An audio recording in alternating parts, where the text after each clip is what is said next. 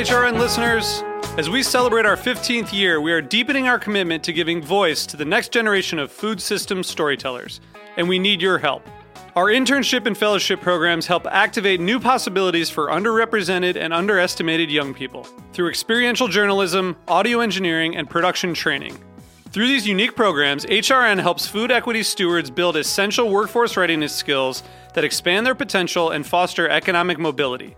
Please consider supporting these critical programs. And with a minimum donation, you can be entered to win a dinner for two at an amazing restaurant in one of eight cities and tickets to a concert at a great venue in one of those cities. We have incredible partners across the country who have donated, as they also share our passion for helping to educate the next generation of food systems storytellers. Check out heritageradionetwork.org slash 15 to donate and enter to win today. That's heritageradionetwork.org slash 15 to donate and enter to win today. And make sure you donate before March 31st. Thank you.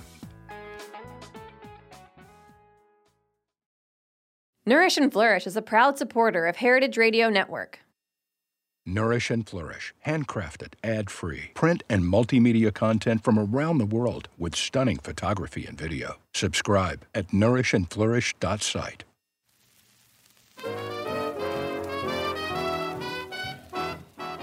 This week on Meat and Three, we're diving straight no chaser into the delicious crossover of the food and jazz worlds. And I think that sense of nostalgia is what makes it hard to do New Orleans food well because people just have these memories of these dishes. Certainly, people from New Orleans, like, you're never going to make, you know, a gumbo as good as their mother or grandmother made, right? Comfort food you got to get your hands dirty and the jazz as musicians it's like it all goes together very well you know Check out Meat and Three, HRN's weekly food news roundup, wherever you listen to podcasts.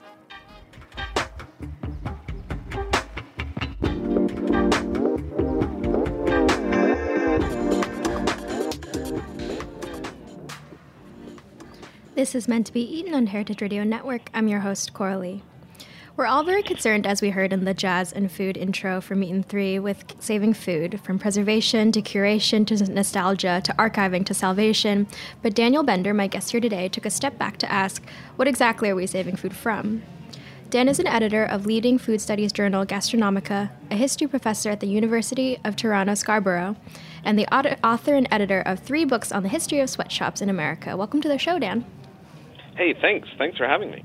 So, I also found in my um, poking around about your life and interests that you're also working on a book about the history of American zoos. Um, so, what's the through line of all this? American sweatshops, animals, the practice of animal keeping, and decaying food, also. Yeah, so the zoo, I guess the biography online is a bit, bit, bit out of date. The zoo book's been out for a while. okay. Um, you, you, know what I'm really interested in as a, as a as a scholar, and I'm working on a book right now on on food and around the world journeys. I'm really interested in general in, in cross cultural encounters and the dynamic of those encounters.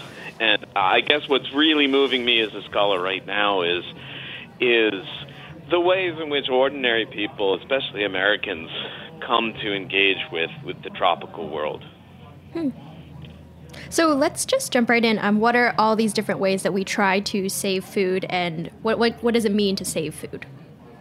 Well, you know, when when the other members of the editorial collective at Gastronomica and I were, were talking about some of our first issues, we got to talking about what, what exactly does it mean to to save food. Right at the most banal level, it's what's lingering at at the back of your fridge that needs to be prepared. On the other hand, we also realize that that these kinds of questions about what does it mean to save food are great big questions about about that connect heritage, as you guys were already talking about, to dumpster diving, freeganism, and all the other things that are on our minds in a world where where food is plentiful for some, but the lack of food is really in front of us all the time. Mm-hmm. And so, how did you, along with the other members of the collective, identify these anxieties? Um, that exists not only in the heady food studies journal world, but also in kind of weekly grocery runs, but also, like you said, um, at the back of the fridge. Well, for me, it all came together because here in Toronto. It's a really snowy day today in Toronto, and I would always come up around this time about a year ago. I'd always come up from the subway station. and I'd see this poster, and the poster was a public announcement type of poster trying to change people's behavior, and it reminded us to love food, hate waste. And it talked about the number of tomatoes that Canadians throw away each day, and and the number was was was staggering. I, I talk about in in the journal how as I'd walk home on that that cold cold day uh, days, and I'd I'd count how many tomatoes were were lost, and I divide that across the number of Canadians, and realize that Canadians were throwing, at least according to this poster, about a bruschetta's worth of tomato away per person per day, and it it raised all kinds of questions, right? I mean.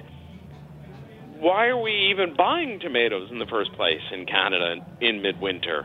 Um, and and who's responsible for for the waste of food? Is it the back end individual customer who's tossing tomatoes, or is it a supply chain that pushes tomatoes at us in midwinter in the middle of Canada? And and then I just started. We all started thinking, well, what exactly does it mean to save food? Is it just what what my my friend and colleague Amy Trubek had termed for us all the race against rot, which basically is what cooking actually is, or is it about saving food from from loss? You know, I mean, any of us who drive, who love food, who drive around cities, or take transit around cities, that moment when your favorite restaurant closes down, or the moment when it's just not as good anymore, it feels like you've lost a family member, right? Mm-hmm. But but why do we feel that that sense of loss? Around food. And do we always feel like the last meal of a particular dish the last time we ate it may be our last time to eat it? And wh- why does that fill us with that incredible sense of, of dread? And i feel that all the time too. Is it because somehow we expect food to, to actually sort of save us? Mm-hmm. So, um, we were just talking about literal food waste and then kind of getting into our personal um, connection to food, but can you kind of unpack um, for in a very simple way um, what preservation and curation and nostalgia and archiving and salvation is? I, I, feel like you identified these huge tenets of quote unquote saving food and what they might mean for us.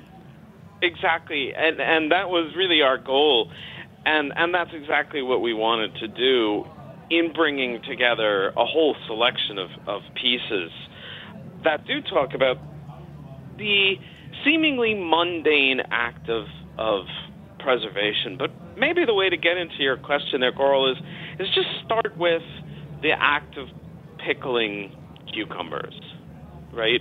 Which is on one level, on the most simple everyday level, is saving food. Any of us who shoved a cucumber at the back of the fridge knows that cucumbers don't last very long right? It's a few days, then they're gone, they're squishy, and you feel terrible, but you toss them. Um, maybe you're really good and you don't have raccoons living near you like I do, and you put them in the in the the compost, right? Otherwise, they're just just a bad mistaken purchase. But others might take those cucumbers and they put them into into vinegar, they put some spices in, they put them in a can and it's on the shelf. And that that is on on the most basic level that race against rot. The moment you buy food, you put it into and you put it into a fridge or a cupboard and you're waiting for you're waiting to cook it you're actually racing against its rotting. And one of the most remarkable things being a food studies professor for 15 years now is how students are so surprised when stuff goes bad in in the fridge. Uh, you that it actually doesn't last forever. It just slows down the the rotting process but putting it into pickling the cucumbers is, uh, again, very simply, it's a technological answer to the race against rot. But it's more than that, right? It's putting yourself for many people, it's putting themselves in a long tradition, a heritage tradition of how to preserve cucumbers, a, a tradition that might reach to, for some of our students, central Ontario, to the Mennonite regions of central Ontario, where there is a long pickling tradition. Others, it might lead to um, Eastern Europe, again, a place of, of long pickling tradition. It's also an act of labor. It's an act often of, of gendered labor, right? And who did the pickling in which families? So all of a sudden, that act of saving food becomes connected just simply fighting against rot, becomes an act of, of connecting oneself to it's an act of heritage, if you will, of heritage labor. Mm-hmm. Yeah, so let's stick with this pickling cucumber uh, kind of case.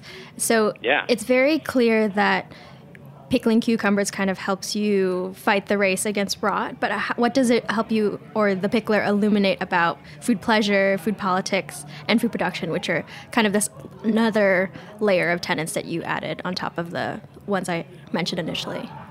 Yeah, a whole other a whole other layer there, right? Mm-hmm. Is what what is the what is that that where do we go then from heritage, right? Some of this is is a question of how we respond. You know, when you decide to pickle the cucumbers yourself, are you responding? Are you using that heritage to respond to the inequalities of of the food chain? Is your your act of pickling the cucumber or perhaps buying pickled cucumbers at, at a farmer's market, how does that connect to um, the the, the ways in which food does get processed and the, the race against rot does get won or lost within within the industrial food chain. I think there's another angle to this, which is which is that psychological angle that we often feel that that we live in a world where food traditions are constantly being lost with each death of a family member, with the, the passing of of a notable restaurant down the street, right? You feel like those traditions are being lost. And that feels and I, I think that sense of loss takes on a larger political feeling, right? That it's that political feeling that that somehow we're being overwhelmed by by an industrial food system and that that somehow it's fighting back to be preserving a set of traditions. The heritage itself becomes then a response to an industrial food system. Mm-hmm. Yeah, but the thing is, it feels like um, that loss of tradition isn't something that's really new to us, right? It's probably happened for centuries or thousands of years. And so, why is it that we are especially sensitive to that loss? I agree. And I think that maybe, I think there's two answers. One is me agreeing with you one might be me, me, saying, no, no, this is very much of the moment. I actually, let, us start with the, the, the, first of my prevaricating there. The first is that I agree with you. Um, it's, it is, has been going on for a long time, and I think you can see that sense of loss in lots of ways in which um, people have been talking about food, that it's no longer done in the same way that we have lost certain kinds of recipes. And one might one might argue that the very urge of writing cookbooks as again an act of that, that heritage labor is a response to that idea that if we don't write it down now, then it's going to be lost forever. And I think that that's a response that's been there for a very, very long time. But here and now, I'm going to disagree with you. I think that there is something about about the very state of modernity, the sense of of persistent change, a sense that, that time rolls on and that, that the corporate world that surrounds us can be stifling of, of traditions. Gives, and I think that that acute moment right now is um, makes this sense of loss very, very profound. And I, my guess, and it'd be fun to do, uh, it, walk up to people on the street and ask them, what name, tell me a food that you think is going to be lost, has been lost in the fi- last five years, or a recipe that is going to be lost in the next five years. My guess, most people have an answer to that. Mm-hmm. And the answers, and they will have very long answers. My grandmother's recipe may be the most personal one. Her recipe for whatever kind of chicken that we just don't know how to make in the rest of our family, and no one took the time to do it. But it may be even larger. It may be, for example, a particular type of cheese or a type of fish. The other answer that people may give is extinction. Right? We were just talking in my my family uh, the other day about whether we like poke bowls, and I I responded by saying like I I don't know whether I like them or not. I just feel like it's not sustainable that the the tuna that is in those bowls that I may enjoy now, each one that I eat is a loss for a future generation. So my guess is in this is again me disagreeing with you. If I think that as we think about that nexus of corporate change, of climate change, of the passing of generations in this particular moment, I think we're very, very focused on loss in our food system. Mm-hmm. Yeah, so if I might agree with your disagreeing, I think also um, another of the moment trend is this interest in funky food and craft food, in natural wine. And so, how do these hobbies and interests, um, you call it a way of managing decay and a way of savoring dying traditions, can you kind of wax poetic about that as well? Absolutely. And you know what? I'm going to turn to to uh, the anthropologist Harry West in writing in, in this particular issue of Gastronomica. And Harry uh, writes on cheese, and he uses the cheese, the analogy of cheese here, in such a fascinating way. It kind of kind of blew my mind when the article first came in. Um, Harry was talking about what is cheese, right? Cheese is actually managed decay. If if we really think about it, it's just rotting milk. It's just rotting milk that's actually incredibly tasty because of the ways in which we manage the, the decay of cheese. But if we think about this this particular moment of cheese eating that we're in today, I mean, you guys are in Brooklyn, you're in New York, you can. There's all kinds of cheese that that's being uh, that's available now that wasn't available 10 years ago when or 20 years ago when I moved out of New York City right? There is that we feel like we're at this moment of incredible creativity in cheese making. But if you ask if you talk to cheesemakers you also get a sense that that that drive towards creating right the the impulse towards creativity in cheese making the sense that they're doing something more than just making money off of dairy products, that cheese making, artisanal cheese making, or for that matter, artisanal beer making or artisanal pickling or, or other kinds of things that are cast as artisanal are are a response to loss, right? There, if you talk to cheesemakers, they will talk about, on the one hand, their incredible optimism about this particularly creative moment in cheesemaking, and in the very same breath, they'll talk about some particular cheese that's no longer made anymore because the pasture in which those cows or goats, sheep uh, grazed on has become a parking lot, or because the last man or woman or whoever who's making those cheese has now retired and just can't do it anymore. And so that that that intangible cultural heritage has been lost to us forever. So cheese is, I think, a really great example of of the ways in which we manage decay is the essence of cheese making. But at the same time, that sense of loss can act as a real push towards creativity. I mean, how many among us, really interesting, again, talk to a person on the street, do you feel a urge to pursue certain kinds of cooking, certain kinds of preserving techniques. And, and how much of that is a response to this impending sense of loss that I think is, is on some level the, the essence of our age. Mm-hmm. Yeah, I totally agree. And we'll get back to that after a short break.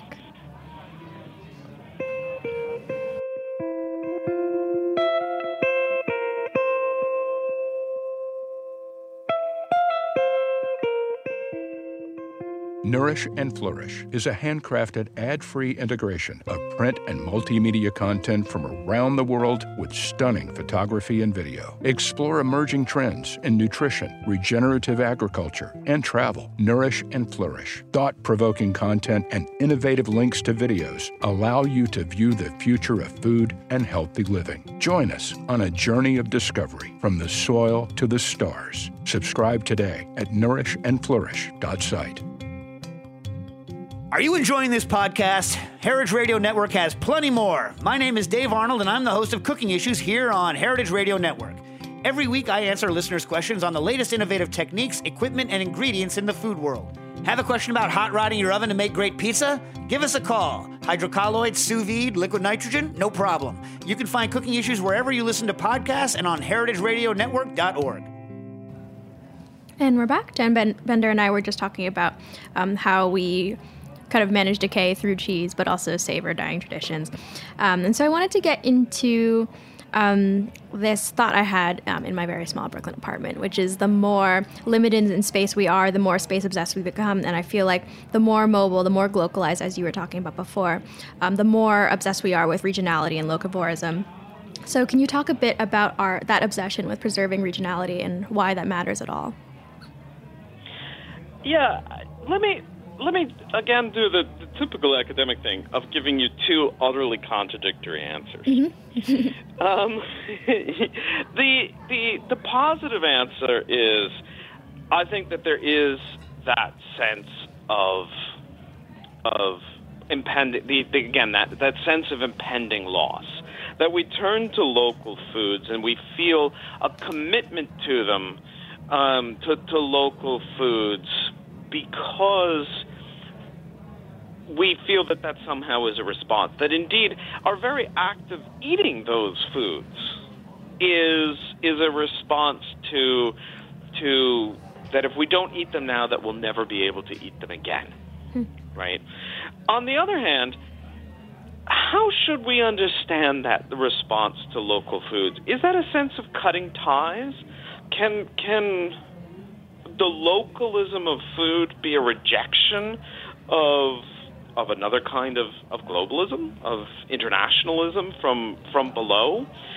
Do we turn to? I mean, I've I've heard this at times in passerbys. I don't want to eat at that Chinese restaurant because the food comes from so far away. I prefer to eat local.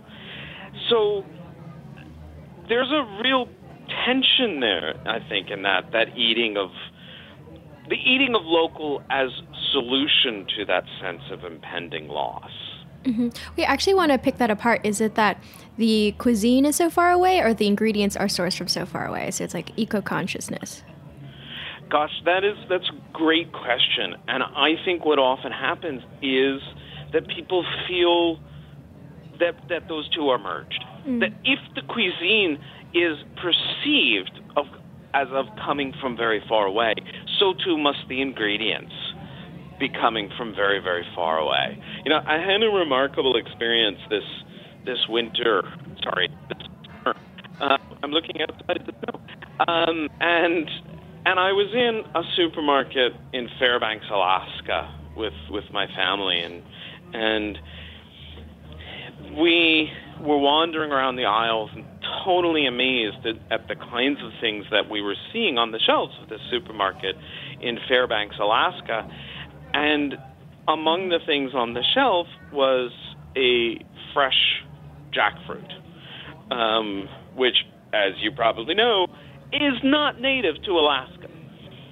Uh, and and I felt remarkably a, a very conflicting feeling. On the one hand, the reaction to seeing a jackfruit in a Safeway in Alaska is that sense of, oh my God, this food is so incredibly mobile that what is the what's the carbon footprint of this single solitary innocent jackfruit in uh, in in Fairbanks, Alaska? And I, I took a picture which I sent to friends as with the the subject line the the world's most northern jackfruit because um, I, I felt very confident that there probably was not a jackfruit north of Fairbanks in that particular moment in world history.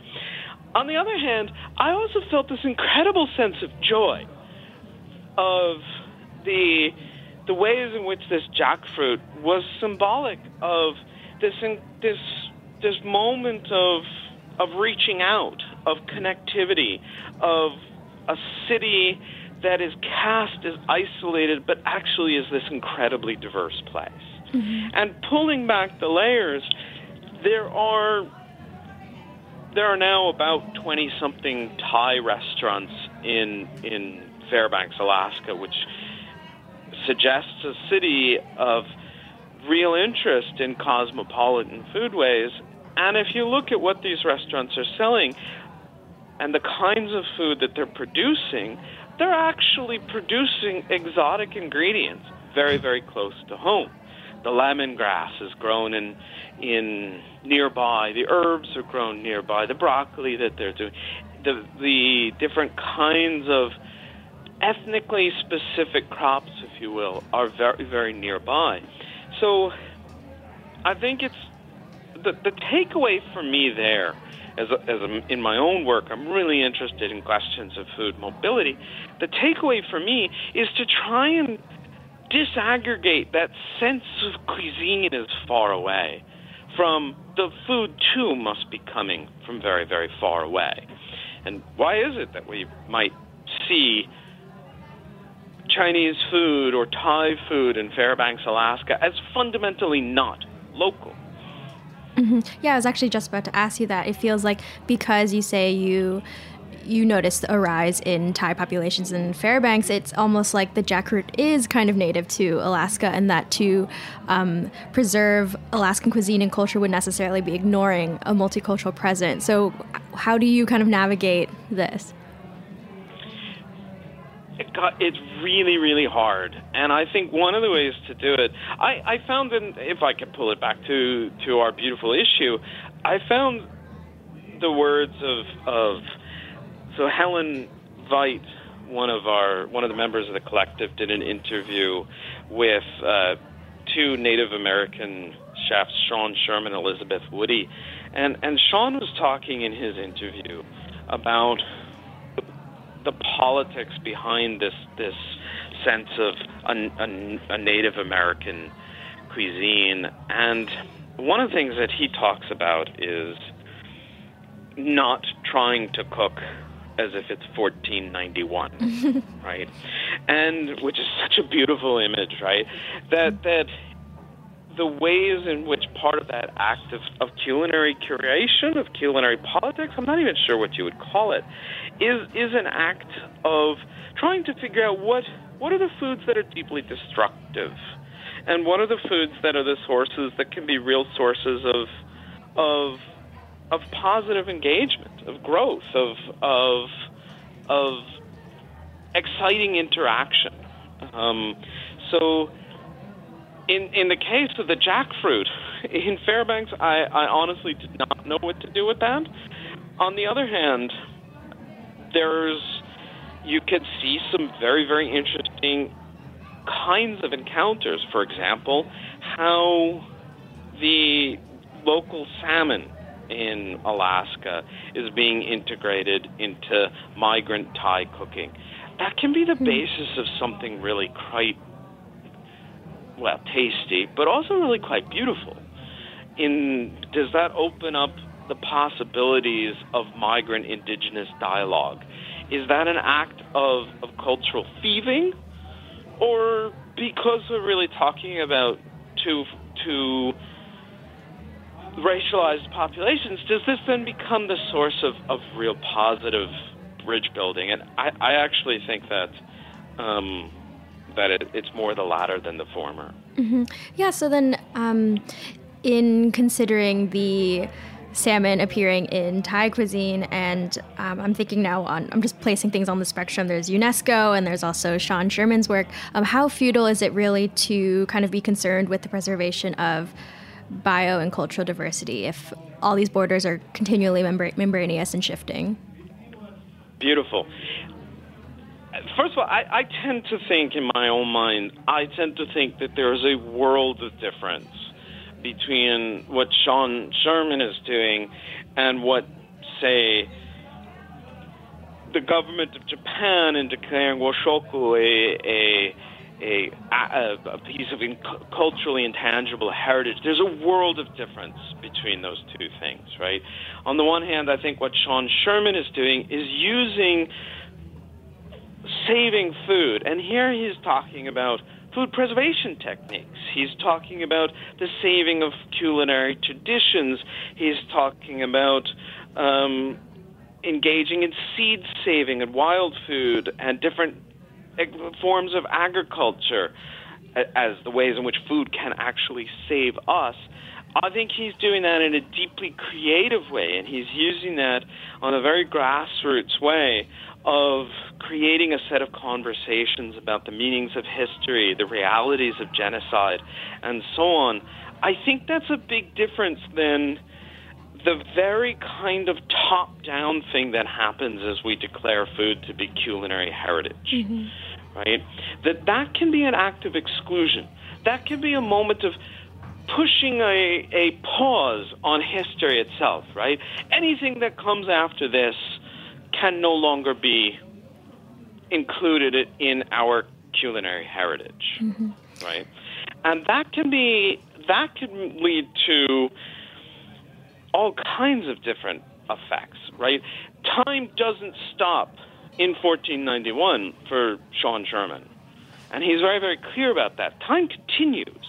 And we, we grapple with if we're rejecting certain things like sugar, which is something that he, he takes a great big aim at in his interview, then that's that that's a political rejection of a particularly kind of destructive food, but not of different kinds of food ways. I see no antipathy in in what he's doing and in, as he talks about food towards, for example, migrant or immigrant foodways the different ways in which different migrant groups engage with indigenous plants like, say, chilies or potatoes or tomatoes for that matter. I see a rejection of particular kinds of foods that have particularly destructive kinds of histories, as opposed to a this is part of our culinary tangible heritage and this is clearly not. And mm-hmm. that, that one one can be an act of inclusion and the other can be an act of well, exclusion, right, of, of rejection of, of diasporic populations, of all kinds of things that we see in the larger political world, right? Mm-hmm. Yeah, so Sean's active rejection of sugar, um, I'm sure, does something to kind of reify his own culinary identity. But does food, I'm going to throw your question back at you, which is Does food, mm-hmm. its traditions, its materials, and its products need saving by us? Yeah, and who's the us there, mm-hmm. right? Um, again, that's the total uh, cop out of the academic. Who's us? um, but I think I, I think it's yeah, sure. Why not? Uh, uh, can we can we save and preserve tradition at the same moment that we enable um, that we enable change and recognize change? I, if I can be totally autobiographical here, my background is Eastern European Jewish. My family traces their roots in, as immigrants into the United States for for a very long, you know, long ago, and we cook no Eastern European Jewish food essentially. My mother occasionally would make the odd matzo ball soup, and at times it could be a fairly odd matzo ball that's sort of it. So, is that a sense of loss? Well, in a way, if I look at my own family food traditions, we've engaged with a whole other set of traditions. There's nothing more traditional in my family than a Szechuan style duck, which my mother learned to make decades ago, and I have occasionally made myself. So, and that itself is not that's not unique to my family. That's about a larger historic Jewish engagement with the with uh, East Asian foodways, which some have argued actually was was not just a, a culinary curiosity, but was also a political sympathy, and and that makes a ton of sense to me. And in fact, I think as I look at my own family and their own progressive political traditions, the excitement in my family with with taking on other kinds of foods as as tradition. Um, as as individual tradition, engaging with other kinds of traditions is is politically grounded. For me, as I as I think about what I'm going to make for my own daughter for dinner tonight, it's a dish that's you know deeply deeply grounded in work reasons. We tend to spend a lot of time Nobody in my family has ever lived in Italy. We have no Jewish heritage whatsoever, and yet here I am cooking a traditional uh, northern Italian rabbit dish for for my daughter, and it it becomes then the stuff of tradition. I, I see that as kind of well, it's very exciting and it's very open, and I think it speaks to that idea that if we're saving food can can we use that to to save us? Mm-hmm. To bring it all back to, to Sean Sherman, yeah, I, I think that that's. I think that he sees the act of saving food. It's partly that's the rejection of, of sugar. Partly it's the injection of, of what he sees as particular colonial foods, wheat flour, processed cane sugar, dairy. He sees those as really saving us. So if he's reviving something, if he's articulating something, if he's if he's opening up a discussion about reviving North Native American cuisines, he is seeing that as saving foods, saving us. Mm-hmm. Yeah, I think Sean's experience is very unique to him. So how and so how would saving food or even just the act of cooking rabbit for your daughter tonight, how does that work to save you? Well, I think by the fact that it's more than just dinner. It's a meal, if I can be just totally personal about it, just the individual salvation that comes from that. Cold Sunday night before school, the fact that we've done something, it's not just cooking a protein, but we're cooking a protein as a particular dish, grounded in a particular place, grounded in a shared experience here of family, grounded in a place that we like. I know what we're going to talk about as we sit down to dinner tonight. We're going to be talking about um, different people that we've seen there. We're going to be talking about different preparations of rabbit. We're going to be, well, talking, you know, and using the food to to really have a, a discussion about about um, a, a, set of shared experiences, and and we'll be better for it. And I think I've cooked it kind of well. That's a perfect way to end our episode. Thank you so much for joining me today, Dan. Thanks so much, Coral. I love the show. I've really enjoyed listening to it. Thank and you. I'll continue to do so. Thanks a lot.